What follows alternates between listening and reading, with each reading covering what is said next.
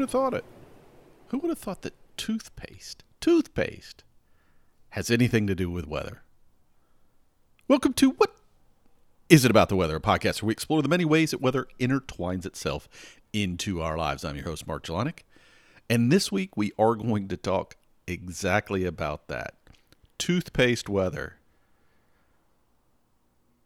Let you ponder on that for a second. And before we get there, the other spring is arriving this weekend. You know, it may not be when you're listening to this podcast, but spring, you know, not my spring, the other spring, that sun based rotation thing that, you know, equinox that we like to call spring has arrived, which I know a lot of other people use as their definition of spring. So you don't have an excuse anymore. In the U.S., we've done daylight savings time. You know, now that we have a a bill that's been introduced to eliminate it, I'm fine for that. I think we should all be on UTC time. That would throw everybody off. Maybe we should all have instantaneous time. That would be a little difficult to work with, but it is that season. That season where I get to see weather forecasts that include blizzards and tornadoes all in the same forecast. And yes, I, I've been watching that this past week, and I'm sure for the next couple of weeks because you know we're in that transitional time, right? We tend to go from one extreme to the other. I've done the same here. I almost, almost literally turned on the air conditioning yesterday, which is usually I can in the New York area. I can often get away with not doing it until June, but it was really close because it was hot and muggy, and before the real, the clouds kicked in and the rain came. So we had this thing. A front came through, delivered some rain. It was originally supposed to be kind of rainy all day. And uh, actually, this fits well to the forecast we're going to be talking about today. That forecast fits into the topic. But it ended up being sunny, and then, you know, but it was muggy, and so it got hot, and the sun was, you know, I've told you before, got this kind of greenhouse effect going. And so I was just, ugh. So I went to the store and, you know, got out, got in the car with, uh, I guess I did cheat. The car probably turned on the air conditioning just to keep it at a temperature. But in any case, those just ups and downs, right? And I have no doubt that I'll see snow here again before it's the season's over. I, I mean, I can't say that definitively, but it's likely it gets more snow. But other places are kicking into, you know, full on severe weather season and all that kind of stuff. And, and I know, depends where you are on the globe and stuff. That's what's going on around me. I, I hope wherever you are, it's kind of an enjoyable time. I, you know, people like spring and the rebirth. What I don't like about it's the pollen right? The kind of the chaos it brings with stuff everywhere in the air, if you will. But everybody has their favorite seasons, and hopefully this is a good one for you if you're in the southern hemisphere. Yeah, I know we're fall's creeping in, and soon it'll be winter. But again, I hope that's a season you like. In any case, let me know. Let me know how your seasons are going, how your weather's going, how your weather related world's going. What is about the weather at gmail.com. Of course, you can find me on Twitter. What is about the weather there or Mark underscore Jelonic. Either way. Not been as active this spring. I've had a lot of stuff going on. Work wise, it's kind of had my brain all wrapped up, if you will. A lot of analysis, a lot of looking in the code. You know, you you you don't get results that you're necessarily maybe you want to see or expect to see. And so you have this tendency to go in and go, did I do something wrong, right? Did I mess something up or is the data just that's what it's telling you, right? And so my brain's been in a lot of individual lines of code and it hadn't done as much of that in a while. So it's been a little bit of a transition back to that. Any case, let me know. I'd love to know how your how your spring or fall season is going wherever you might be. And for those of you that are interested, as we reach the 200 episode of What Is It About the Weather, you can support the podcast if you'd like at patreon.com slash weather. It's really simple. You just sign up, throw in a little bit coinage here or there. You support the podcast. Again, my goal is never has never been to really make money on this podcast. It's just been to keep things going and cover the cost. And we do that generally speaking, but every little bit helps. So thank you if you consider that. All right. Let's get to the main topic. We're going to talk about toothpaste. And you're going to go, why in the world are we talking about toothpaste? And there's a couple of things that really kind of caught my mind recently. And one was an article actually that I even captured this week because this forecast I was telling you about, it was going to rain Saturday. I made plans based on the fact that it was going to rain, had all this stuff going on.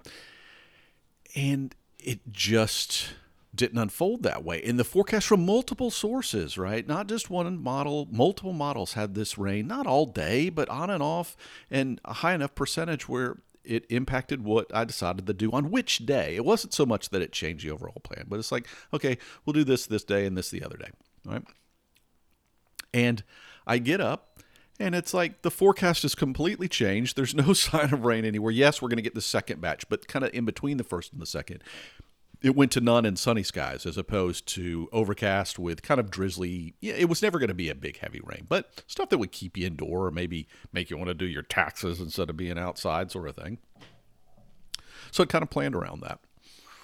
And it really got me to thinking about these other forecasts we see from time to time, right? That I've talked about, and I've talked about the dangers of them, even these big things we see of a blizzard coming or a, a hurricane making landfall potentially in two weeks, right?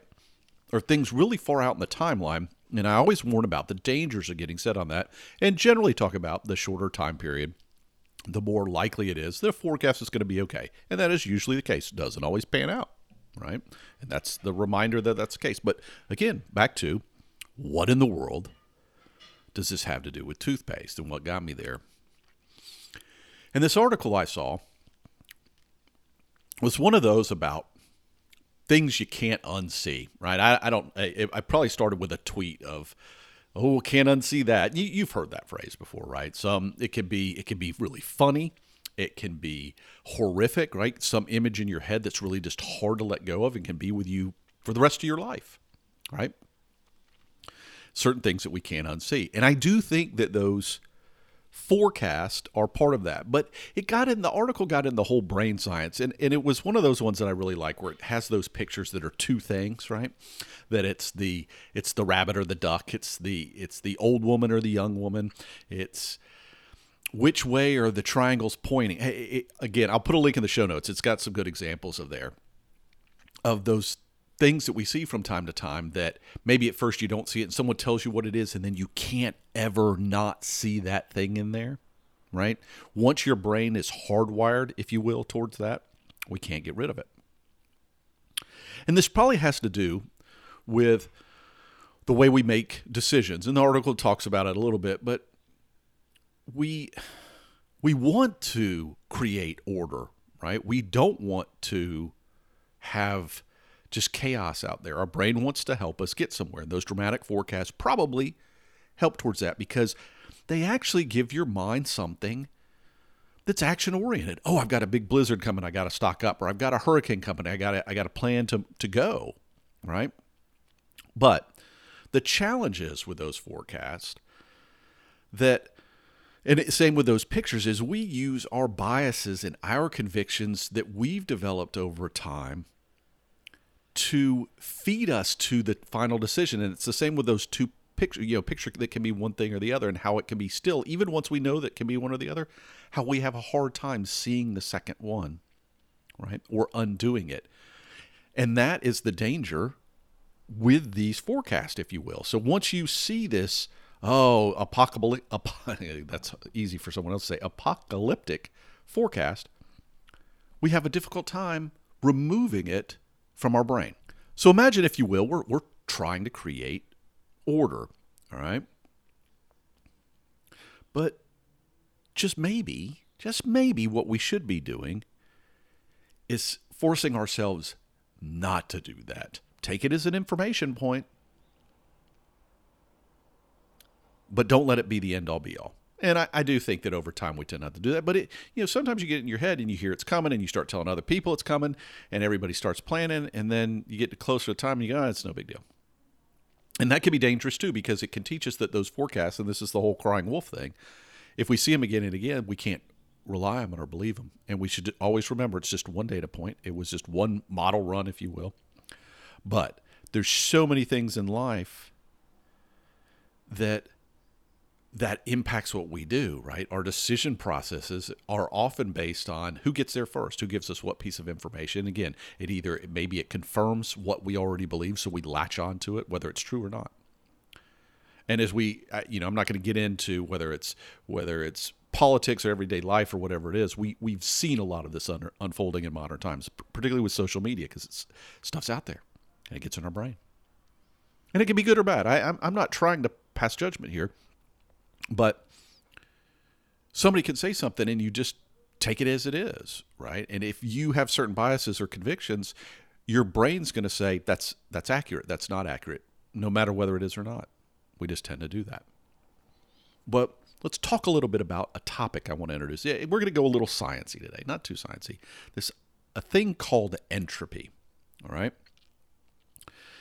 And entropy, think of it like an arrow in time, right? Entropy just basically tells you that uh, you know a contained system and you can call the universe a contained system a contained system is going to get more chaotic more random more uncertain the further out in time you go now, I first really kind of learned about this formally in in my meteorological studies, and it all has to do with the second law of thermodynamics, right? Which truly states that this given this isolated system that entropy, if you will, is going to increase over time. But there's a lot of things in our lives that convey this message to us. And toothpaste in a tube, invented back in the late 1800s, is one example. And you've heard it before. You can't put the toothpaste back in the tube. Toothpaste in a cap tube before you open it, it's nice. It's contained. It's there. It's not going anywhere. So entropy can stay at state. That's the ideal situation, but it's not going to decrease over time. But you know, a tube of toothpaste capped and everything, it's pretty pretty unchaotic, right? But as soon as you start squirting it out, it's all over the place, right? But as I mentioned, we see it with other things in other phrases we use, Pandora's box. I mean, you can go on and on. And that doesn't mean that chaos has to increase indefinitely. And there are ways to think about that as well. Okay. So imagine the seasons. We just talked about pollen season, spring season, but spring, it's this kind of birthing of, of new life each year in the summer everything's growing right and in some places if it's unkept it just gets out of out of hand fall comes and things you know start to die down and then winter comes and everything dies off and it starts all over again so that system if you will the seasonal system gets more chaotic but then you have this stopgap to make sure it doesn't go on endlessly right and our lives are the same way. You're born from this little, you know, combination of cells and forever you get more chaotic. We all do because we have more information ports, points, more life experiences, all these things add to the chaos that is our lives. Now we can do things to bring that into check. Shred a bunch of documents, sell everything. It doesn't necessarily solve the problem for our brain, but it, it does maybe give us few a few less things around us that are creating that chaotic state. So there are things that we can do to keep our entropy, if you will, from getting out of hand, right? And you can reverse entropy. I mean, I'll give you an example. So if you look at going back to the thermodynamics and just apply it to water, right? Good old simple H2O.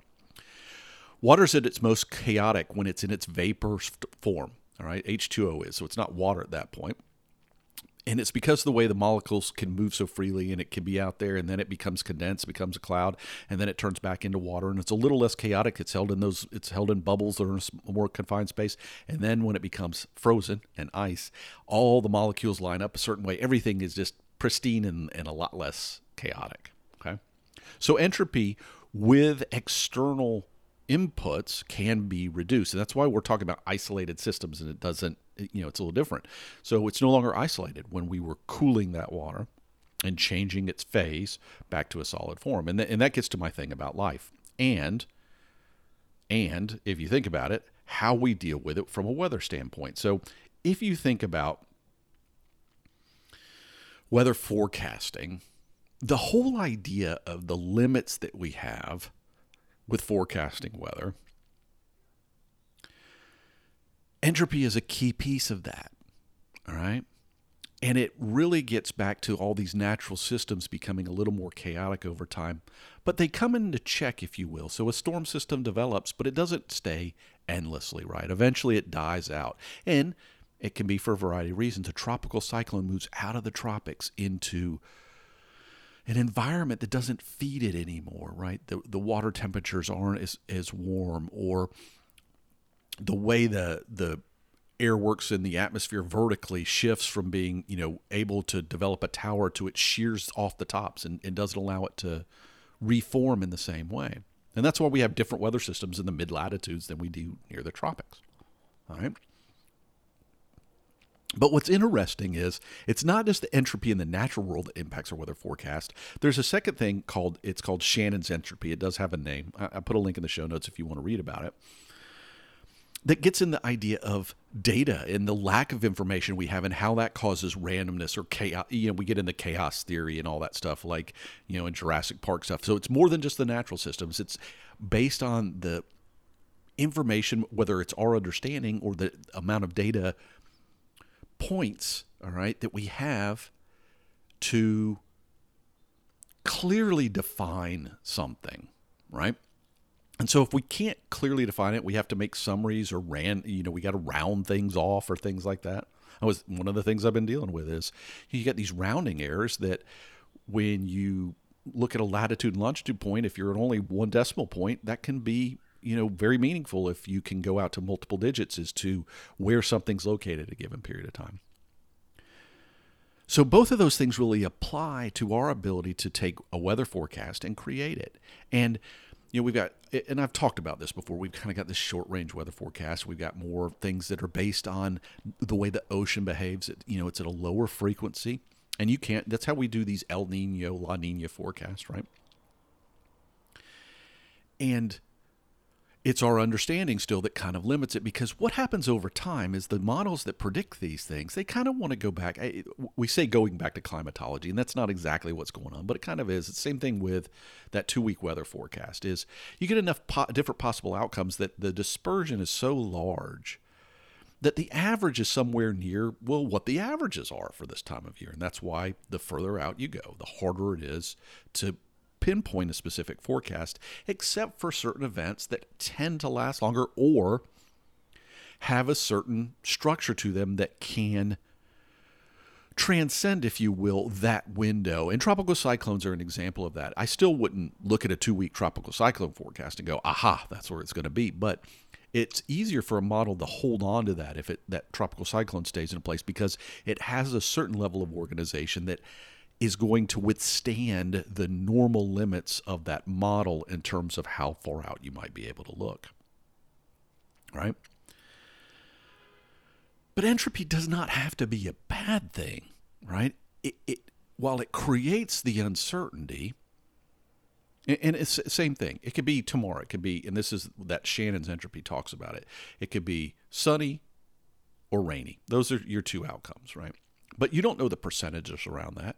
And it's certainly much more informational if 99.99% of the chances are sunny versus that 0.01% chance that's rain. It's easier to plan, right? Versus a 50 50. Because if you look at it's either going to do this or that, that's where you start. And so it's that information that fills in the gaps. But even with the entropy, we can leverage it. And I, am going to put a little link in the show note. I'm going to get not going to get into the details where they've used entropy to potentially predict further out because they look at how structured the data is to say actually we can see beyond some of the typical barriers that we run into with prediction. But don't think about it just with weather. Think about it a know that things have entropy and that naturally it's going to increase over time. And that's all the more reason that you shouldn't look at anything and say, aha, that's definitive, unless it's something right upon you.